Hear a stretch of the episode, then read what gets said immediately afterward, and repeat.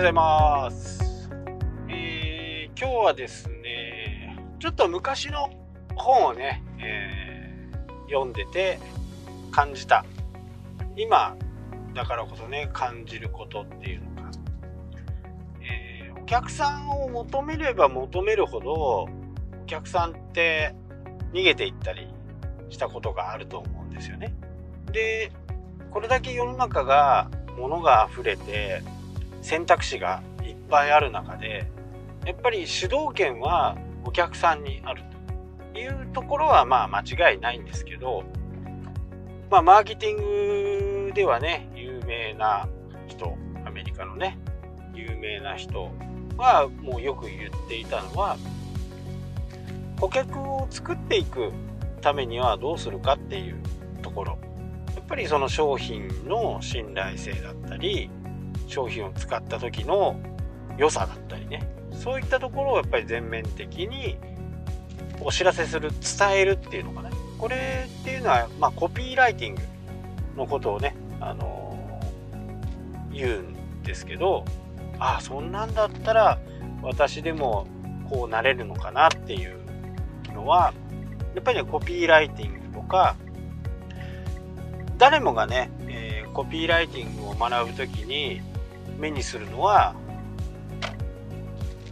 いろんなねコピーライティングの本とかよりもね通販生活をね、えー定期的にこう読む方がいいのかな。とまあただ古代広告すぎるのも良くないですよね。お客さんその分こう信頼してた分ね裏切られた感があればそれなそれなりのこうまあ今世の中がね SNS の時代になりましたからいろんな形で攻撃されたりね、えー監視監督をしとかないとそういった社員が、えー余計な発言をしてね、えー大変なことになってしまうっていうこともね考えられるんでその辺はやっぱりよく吟味をして考えていかなきゃならないんですね。まあ、顧客顧客を想像するこのね想像っていう言葉は2つ意味があってまあ作っていくことと考えること。非常にいい言葉なんでね、えー私もよく考えることなんですけど自分がどのタどのターゲット、まあ、どの層に対してねどんなものを売るのかによっていろんなやっぱりキャッチコピーが変わってきますよね。腰が痛いお年寄りに対してはこんな言葉。腰が痛い若者に対してはこんな言葉それだけでもねあの言葉の幅っていうのは全然違うんですよね。まあ腰が痛い若者に関しては何かこうスポーツをやっていたり何かの事故にあったりとか転んでしまったりとかそんなことで一般的に考えられると思うんですけどお年を召した方だと、まあ、常時腰が痛くて階段の上がり下がりがねもうそれすら辛いっていう状態なんでもうまるでこう違うんですよね。腰痛とかっていう風な形のカテゴリーの中でももうターゲットによって言葉が言葉を変えなきゃならないというところが非常に大切でそんな時にはやっぱりこうファーストインプレッション一番初めに目に飛び込んでくる文字。ここにねやっぱりこう一番力を入れるべきなんですよね。ああそっかっていうふうにこうお客さん自身がすぐに目で見てわかるようなところでもしかすると自分は若者のね腰痛を治すことをやりたいと思っていたらやっぱりこう写真も若い人たちがメインでね、えー作っていかなきゃならないですしそこはねやっぱりこうターゲットに合わせて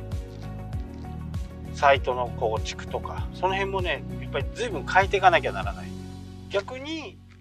お年を召した方をターゲットにするときに若い人たちの写真を載せるとまたこれ変な話になってサイトで訴求したいターゲットに届かない。もしくはサイトに来た腰が痛くて治るかどうかわかんないって治してほしいと思ったお年を取った人がそれを見るとあここは若者しか行かないところなんだっていうふうにね、えー、勝手に想像しちゃうんですね。でお客さんの想像っていうのはやっぱりね勝手なんですよ。自分が詳しくこう説明しなくても勝手にねそういうふうに思ってしまうんですね。だから言葉をやっぱり選んであここだ私の探しているところはここなんだっていう風なファーストインプレッションは必要なんです。でそこからあこの人ってどんな人なんだろうなどんなところで、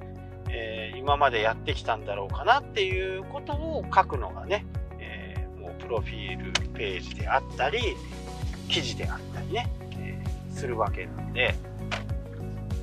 そこはやっぱり非常に大切言葉一つにとってもね、えお客さんを逃してしまう可能性が非常に高い。なのでここの部分に関しては本当にねこう強く考えていかなきゃならないです。もう毎日毎日考えて毎日毎日サイトのね名前が変わっていく。そうした中で自分にしっくりくる言葉もしくは一番はですね仲のいい友達知り合いにそれを見せた時にどう思うか聞くのが最も早いですね。いやなんかイメージが違うなとか決してねあのー、そういうウェブのコンサルタントとかねそういう人たちに評価をしてもらうよりも同じ人ターゲットと同じ年齢同じ性別の人に見てもらうのが一番いい。もっと言えば同じ地域。全国的にこうオンラインでやってたりするとねあんまり地域は関係ないかもしれないですけどなるべくだったら自分が住んでる場所一番狙いたい場所、えー、東京だったら東京の人に見てもらう。札幌だったら札幌の人に見てもらう。そういうのがねあの実は非常に大切で僕は前からちょいちょい言ってるんですけど方言があるところはね方言で書いて方言で人を集める方が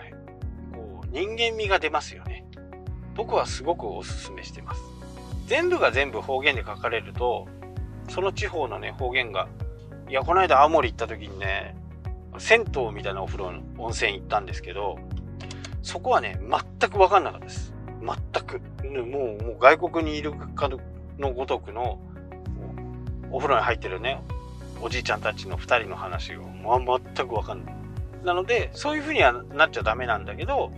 時々書くね、えー、自分の日記とかブログとかそういったところにはね方言ガチガチ入れた方が人間味が出ますよね。やっぱこのね人間力をどう上げていくかっていうのがね今後ウェブの中で非常に大きく左右をするのではないかなっていうふうにね私は思います。なので皆さんもね自分の人間力。まあ、僕なんかねこうやって公の場でねキャンプ行ってきました。何日間行ってきました。なんてやってますから。このバカ人がと思う人は聞かないと思いますしね、えー、少なからずも、まあ、ちょっとキャンプのことに関心があるかなとか、まあ、ウェブのことに関心があるから、今日もキャンプの話かよって思う人もいるかもしれないんですけどまあそれはそれでね、まあ仕方がないんで。そういうことをねやっぱりこう散りばめながらねやっていくのが一番僕はいいかなと思います。はい、というわけでね、今日はこの辺で終わりたいと思います。それではまた。したっけ？